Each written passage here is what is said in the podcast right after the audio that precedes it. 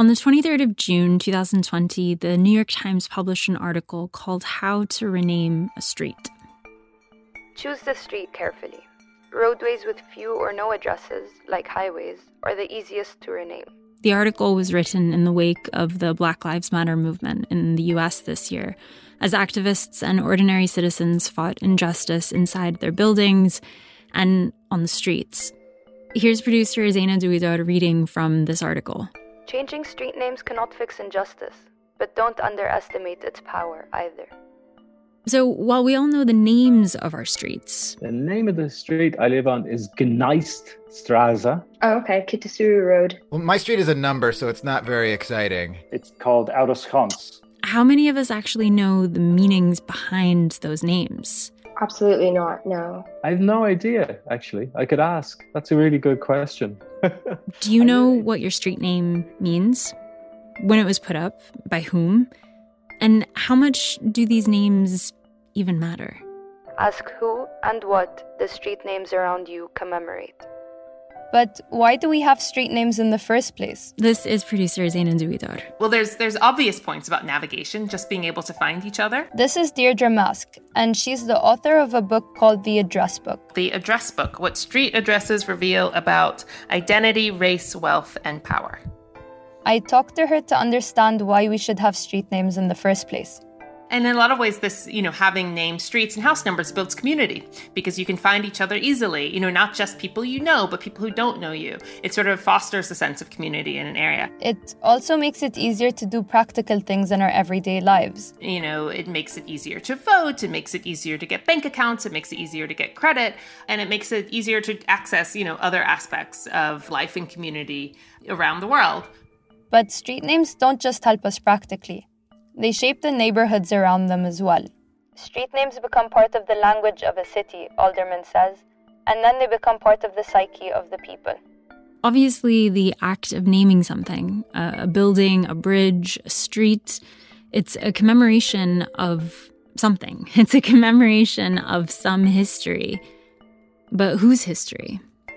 And so today we wanted to look a little closer at the places we live, the streets around us, and the stories they're holding up to us every day as we walk or drive along them.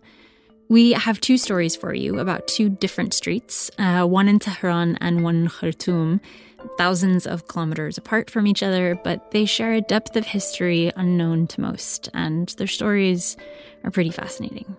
I'm Hebah Fisher, and this is Kerning Cultures stories from the Middle East and North Africa and the spaces in between. More than is predictable, they've seen it happen. And one story that always kind of captures my imagination. in the going in because not standing The streets lost culture. and you're listening to Kerning Cultures. Kerning Cultures.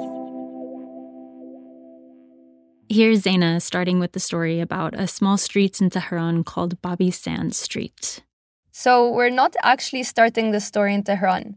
The story instead starts in Belfast in the 80s. At the beginning of the 1980s, Ireland was plunged into political turmoil. Northern Ireland was now experiencing rioting on a scale not seen for many years. God, last place I want to go. Appeals went out for thousands of people packing the cemetery to stay down and calm down. More grenades were thrown.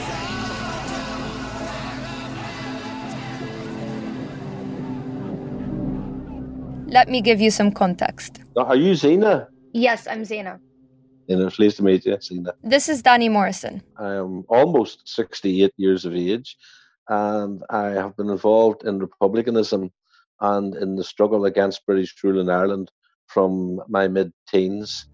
And I'm not sure if your listeners are familiar with politics in Ireland, but our country was partitioned against the wishes of the majority of the people by the British almost 100 years ago.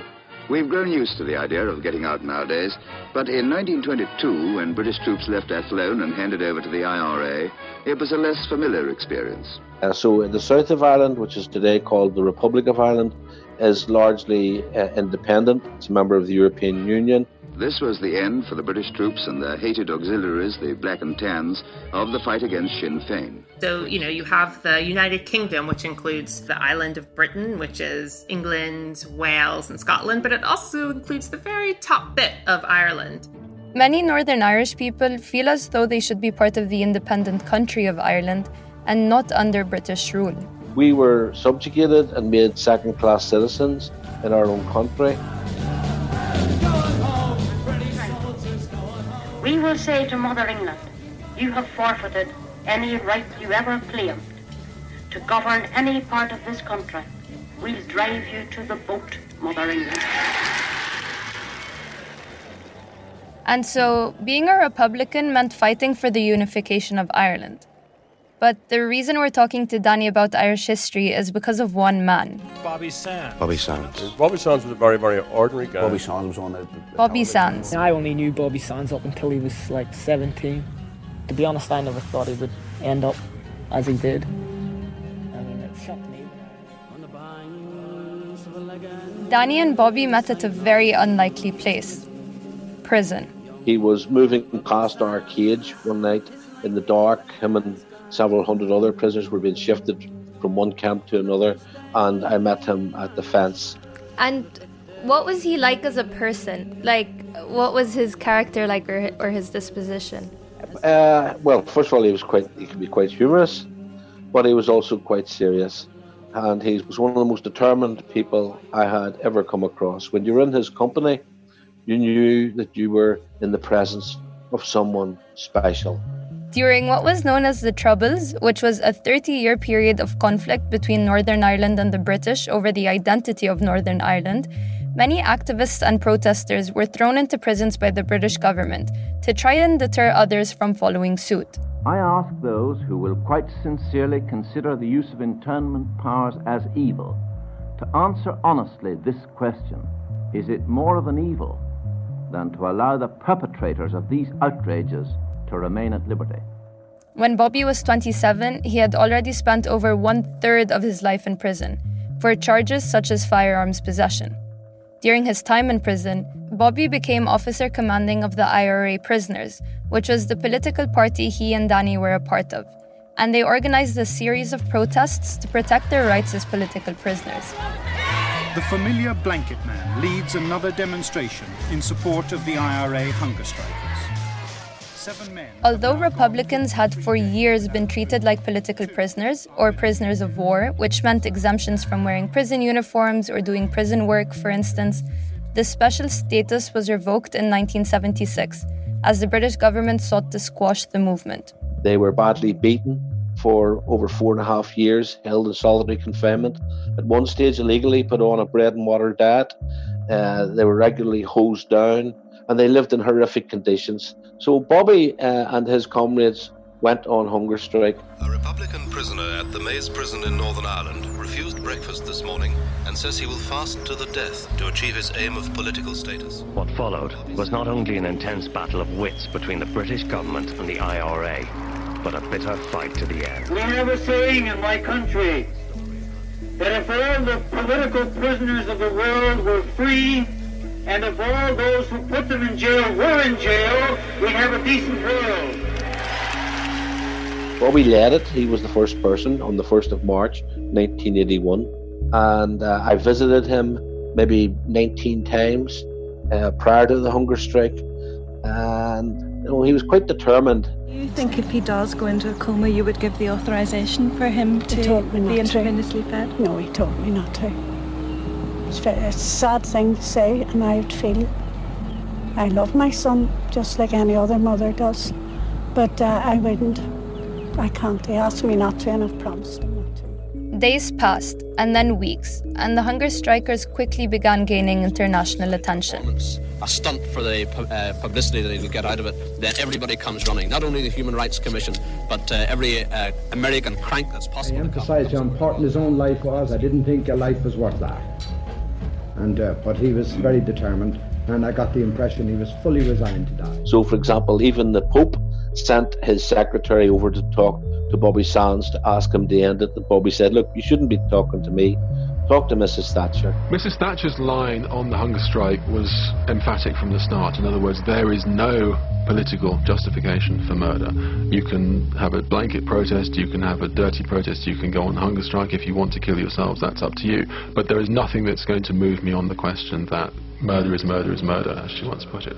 In that sense, what you have from the government at the start is a After 66 days, In the last hour, the news has filtered through to this community. Bobby Sands was the first hunger striker to die. Bobby Sands is dead. The 27 year old member of the Irish Republican Army who went on a protest hunger strike 66 days ago has died. Bobby's story went global. Thousands of people across the world resonated with his story. Reaction from abroad to his death has ranged from concern at its possible effects in Northern Ireland to criticism of Britain. especially in Iran. To learn more about this, I spoke with Ronnie Close. Yeah, hi. Ronnie's a professor of visual media at the American University in Cairo. And I've been researching for my PhD actually 10 years ago the connections between Irish republicanism and Iranian politics. At the time, Iran was going through its own turmoil. For the last seven days, Tehran and other cities have seen violent clashes between troops and demonstrators demanding Khomeini's return. The Iranian Revolution was in 1979, and in 1980, Iraq invaded Iran.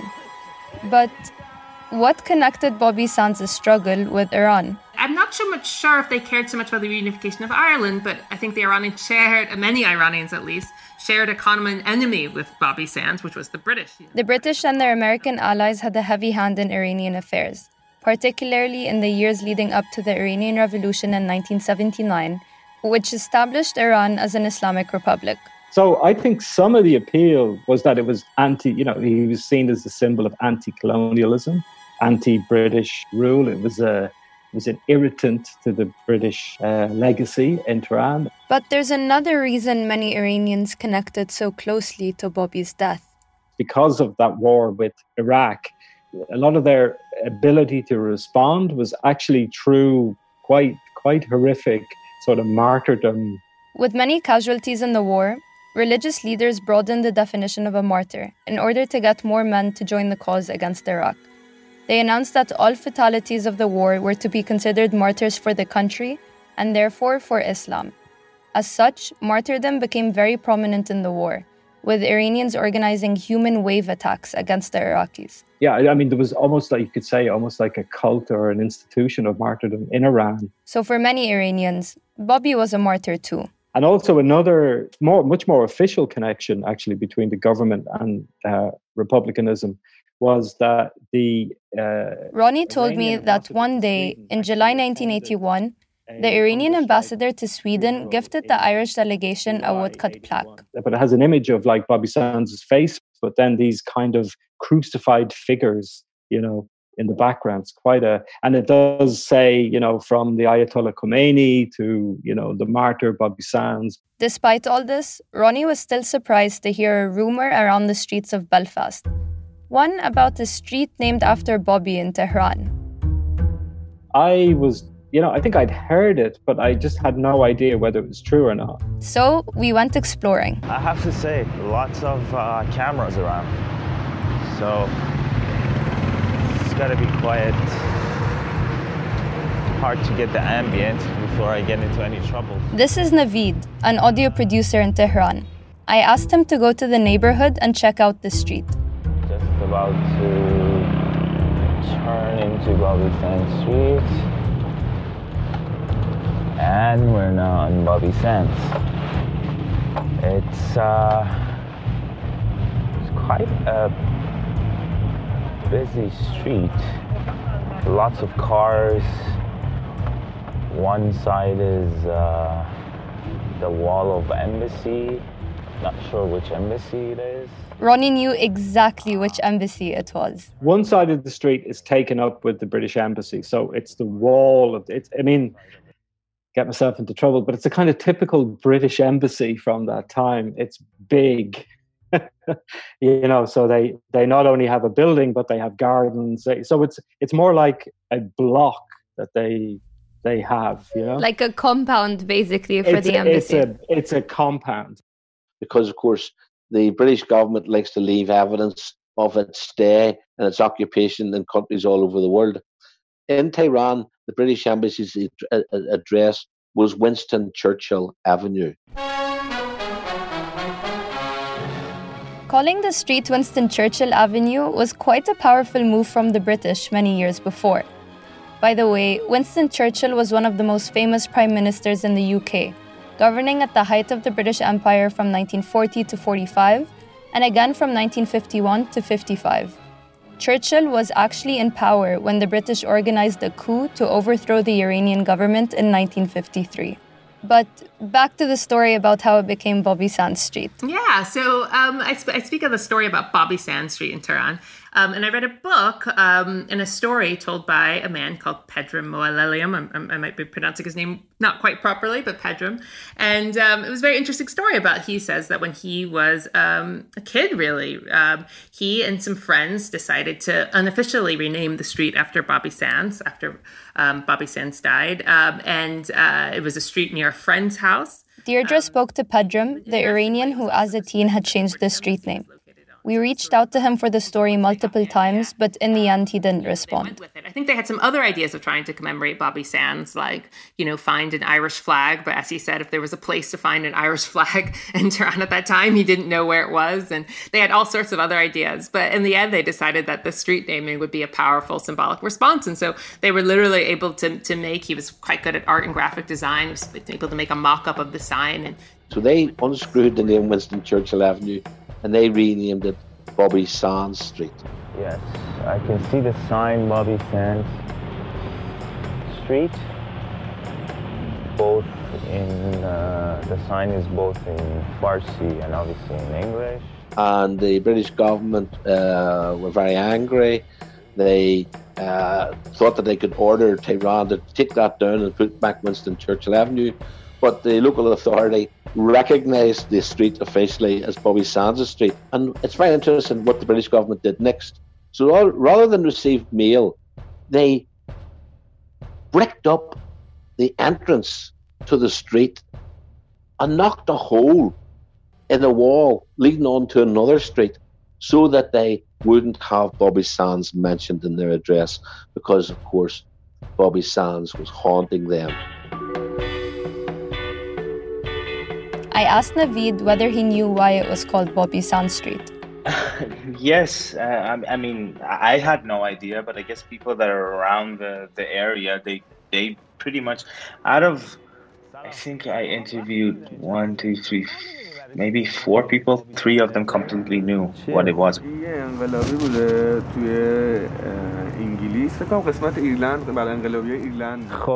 What he said is that uh, so Bobby Sands apparently was uh, an Irish revolutionary who was against the British Empire. And after the revolution because iran uh, relationship with uh, england wasn't in, in a good uh, position so that's why they named the street bobby sands as again a sort of like a jab to them interestingly a few years ago i discovered that jack straw he used to be the uk's foreign secretary he was secretly uh, lobbying the the Tehran government, the Iranian government, sorry, to change the name back to Winston Churchill Avenue. So I launched an international petition, and we received scores of thousands of uh, people who signed the petition, calling upon uh, Tehran not to change the name, and the street remains Bobby Sands Street.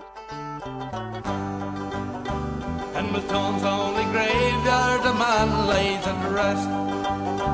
Our own Bobby Sands, the bravest and best. Our hero sleeping in a green Irish grave. We will always remember the life that you gave. Today, the street remains Bobby Sands Street. There's even a Bobby Sands burger joint in Tehran. Interestingly enough, Tehran is not the only place you'll find streets named after Bobby Sands. There's one in New York, a Bobby Sands Way in Connecticut, and a couple more around the world. We'll be back after the break.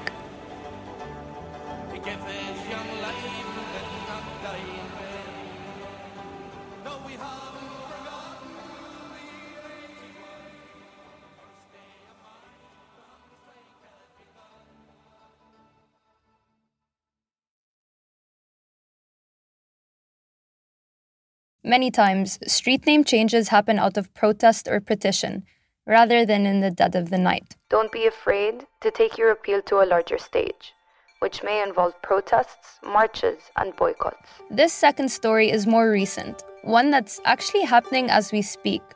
And just like in Tehran, it's about a name that's more than just a name. It's about a group of people battling a name put in place centuries ago, one that memorializes a very controversial character in Sudanese history.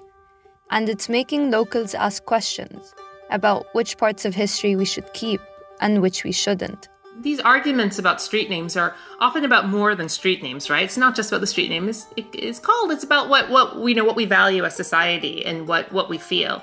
So you know, sometimes people will say, "Oh, let's just get rid of this argument. Let's just number all the streets or something." And as I say in the book, you know, these arguments sort of divide communities. They also create communities. So perhaps in thinking about how to change these street names, you're also sort of identifying what your values are. And funnily enough, the street in question houses a very important building we've come across before the British Embassy. I want to put in like some Union Jack, like do do do do do do do. I think it would be so funny. Place names often reinforce colonialist narratives, erase indigenous history, and inscribe privilege onto the landscape. So, who is Zubair Basha? Yeah, Azibir Rahman Mansour, he's one of the slave traders uh, in the 19th century. He's, he's very famous for being a slave trader. This is Hafiz Muhammad Ibrahim, and he's the director of Justice Africa, an NGO focused on social justice and human rights. Hafiz is campaigning to change the name of one of the historic streets in central Khartoum, Zubair Basha Street. Zubair Rahim Mansour, or Zubair Basha as we'll refer to him, was a merchant in Sudan in the mid 1800s. To learn more about him and the history of Sudan at the time, I called up an old friend of mine, Aida. Hi, my name is Aida Abashar. I'm based in Nairobi. I'm Sudanese. I'm a social policy research officer, and my research primarily focuses on Sudan and the current transitional period. I asked Aida to fill me in on who Zubair was. Okay. So, in order to talk about Zubair Pasha, you also have to talk about slavery in Sudan, kind of the history of slavery in Sudan. And slavery in Sudan can be traced back to ancient Nubian and Egyptian times. Um, the history of slavery in ancient Egypt is well known. But as thousands of years passed, Sudanese people were still being captured as slaves and sent to Egypt. For most of the 19th century, the slave population of Egypt was between 20,000 and 30,000, out of a total population of 5 million. Every significant town in Egypt had a slave market, the largest of which was Wakalat al Galaba, which was a Sudanese merchant's roadside inn in central Cairo. Um, Muhammad Ali Pasha, the Ottoman ruler, began raiding South Sudan in an attempt to build up an army of southern Sudanese slaves, um, and the people who helped him were Nubian slavers. This wasn't just recruiting people to join an army, Instead, it was a very systematic way of raiding villages in order to to get these slaves. It was very much planned, and that's where Zubair Pasha comes in. He used to work with the Turkish and also the Egyptian in actually uh, apprehending people from South Sudan and the Nuba Mountain and send them as a slave to Egypt and other parts of Sudan. It seemed pretty clear to me that Zubair was a terrible person. But this is where it gets tricky because for many Sudanese, Zubair Basha wasn't a villain at all. In fact, he's seen as a hero. The problem is in, in, the, in, in the history textbooks which uh, students study in the different in primary school and others, they consider him as one of the heroes. On the one hand, he said he never owned a slave and he never had anything to do with the slave trade. On the other hand, he was the king of slave traders. This is Zachary Berman. And that's what makes it a little schizophrenic almost to, to try to follow the narrative. And, and yet, I asked Zach to help me understand why Zubair was seen as a hero if he was so terrible. He was well suited for that because he's a high school teacher. I teach high school. I teach global history in 9th and 10th grade at Stuyvesant High School in New York. And Zach I, also uh, wrote his PhD thesis on Zubair Basha. And I get and I and I do get to talk about my dissertation with my students. They do they do appreciate it could we sort of go back a bit and how did the slave trading happen? You know, did he just fall into it? Like how how does one become a, a king of slave traders? I think you very much fall into it, especially because his family had been traders and this was sort of the Wild West where you went to seek your fortune. And I, I think we really need to say that this was not nothing like the slave or transatlantic plantation slavery.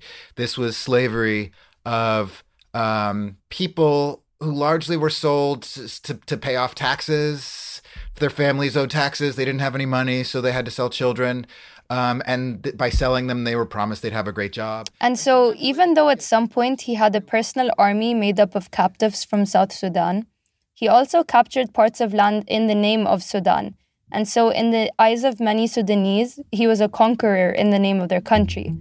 His life and his legacy have actually left him many supporters in Sudan. And even uh, just a couple of months ago, there is a full a program in one of the Sudanese televisions about about him as the hero, one of the heroes of Sudanese uh, histories. Completely erasing the problematic issues of his slaver past. And have never seen a textbook which consider the slave trade as a shame or something which we have to regret.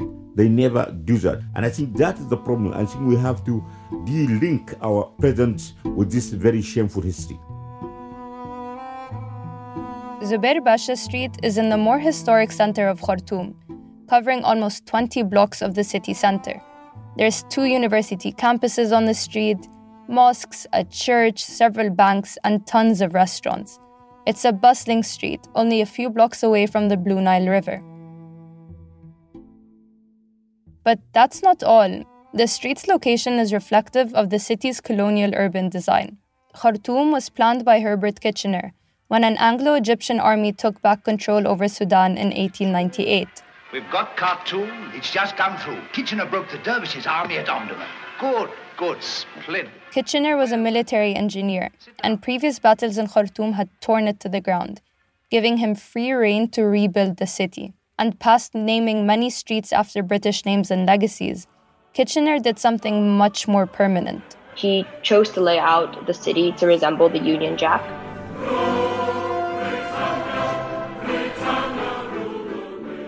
The Union Jack that's on the British flag. He literally made Khartoum look like a bunch of Union Jacks if you were looking at it from above. But something else you do see in Khartoum Center is that many of the street names um, were chosen as a physical reminder of victories of the British and Egyptian armies. And so, having the name of a prominent slaver who helped supply Egypt's army with Sudanese slaves, which ultimately were then used to fight their countrymen, as a street name on roads that resembled the Union Jack it's more than a little problematic, especially because of what's on the street itself. It's known as the street where the British Embassy is situated. So if you ever want to get a visa to go to the UK, um, you'll be at Zubair Pasha Street. This is even worse when you think about the British relationship with Zubair. That's how Zach got into researching him in the first place. And so I spent a few hours looking at British parliamentary records for the, the months leading up to the Mahdist Revolt, and it was overwhelmingly about this guy named Zubair. And people, and they're yelling back and forth about the, the Zubair is, is, is, our only hope, and Zubair is this evil, and he's, he's our only hope, and he's evil, and he's only hope, and he's evil. Their relationship with Zubair was long and complicated. While the British wanted to stop slavery in Sudan and so hated Zubair for his part in continuing the trade, they also deeply respected him. So much so that at one point, the British were fully considering instating Zubair as the new ruler of Sudan in order to bring Sudan back under their control. When the British retook Sudan after the Mahdist Revolution and set up the Anglo Egyptian condominium, he became an advisor to the government. And after he dies, the day after he died, the British administrator said he might have done more to eliminate the slave trade than anyone. Changing the street name is now more important than ever for Hafiz, for a much bigger reason. After months of protests starting December 2018, a 39 month transitionary period was signed in September 2019 in Sudan. Since then, Sudanese people have gone to the streets protesting a range of issues, which sparked discussions on corruption, justice, the rights of political prisoners, the economy, women's rights, and importantly, rethinking relations with South Sudan and combating racism in Sudanese communities. We want to change the culture, the mindset of the people who believe that uh, some Sudanese are slaves. I think this is still there. And what we, by doing that, I think we want to change that. We want to change the perception. We want to change the mindset. We want to tell people that Sudanese are equal. No one is a slave and no one is master. I think that is what we want to do. I think that's where street names really matter. Um, because for a lot of people, if you only have a surface level understanding of what the street is or where it's located or how it's set up, then the street name, what, whatever it is, doesn't really matter. But once you incorporate the history and the, and the other intricacies that come into play, that's when I think it matters. And I think those are the type of discussions that need to be had in Sudan. Although the campaign to change the name of the street from Zubair Basha has been delayed because of COVID 19, Hafiz is hoping to set up a petition which they can deliver to the government in order to ask them to change the name of the street. We're hoping that by educating people uh, and telling them exactly what's wrong and what's right in our history, that will change Sudan and we will end conflicts. And then Sudanese can live together, recognizing each other, recognizing the diversity. By that, we will end uh, conflicts and then the country will move forward. Um, and you know, and there have been more sort of more modern, you know, philosophers who talk about how you know revolutions often start with changes in street names. There's a geographer named Don Mitchell who I was once speaking to who made a, who makes this great point that you know if you're an invader, then you can physically take space, but if you're a revolutionary, you have to take the space from the inside. Um, and so, taking the space from the inside, you already have it. What do you do with it? And, and part of it is that you can rename it. So, so changing the names to reflect your ideology can be a, a powerful tool and in a revolutionary's toolkit, I suppose. The next time you're out on a walk or a drive, look around you. Look out for street signs, marking dates, honoring names, or establishing narratives. Notice the hidden curriculum that runs through place names. You'll never know what you'll uncover, right outside your front door. Toponyms reflect points of view which can be changed. This episode was produced by Zaina Duidar with editorial support from Alex Atack, Nadine Sheker, and Dana Ballout. Editing by Dana Ballout and sound design by Zaina Duidar, Alex Atack, and mixing by Mohamed Khizat.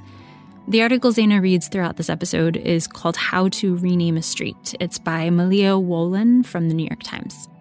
Thank you to Deirdre Mask, whose book, The Address Book What Street Addresses Reveal About Identity, Race, Wealth, and Power, really shaped and inspired this story.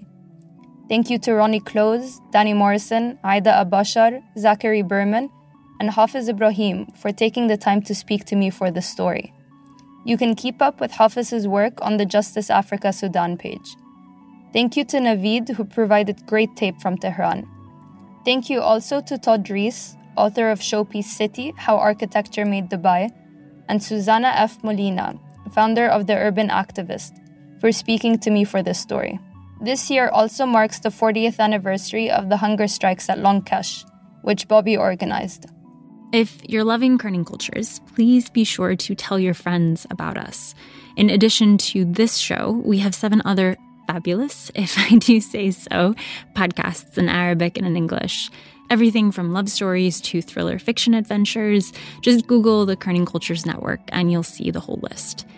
If you're experiencing Casey withdrawal from each episode to the next, be sure to follow us on social at Kerning Cultures. We do our best to fill the feed with cool factoids you'll want to share with your friends and some behind the scenes of us as a team. We'll be back next week with a new story for you. Thanks for listening. Until next time.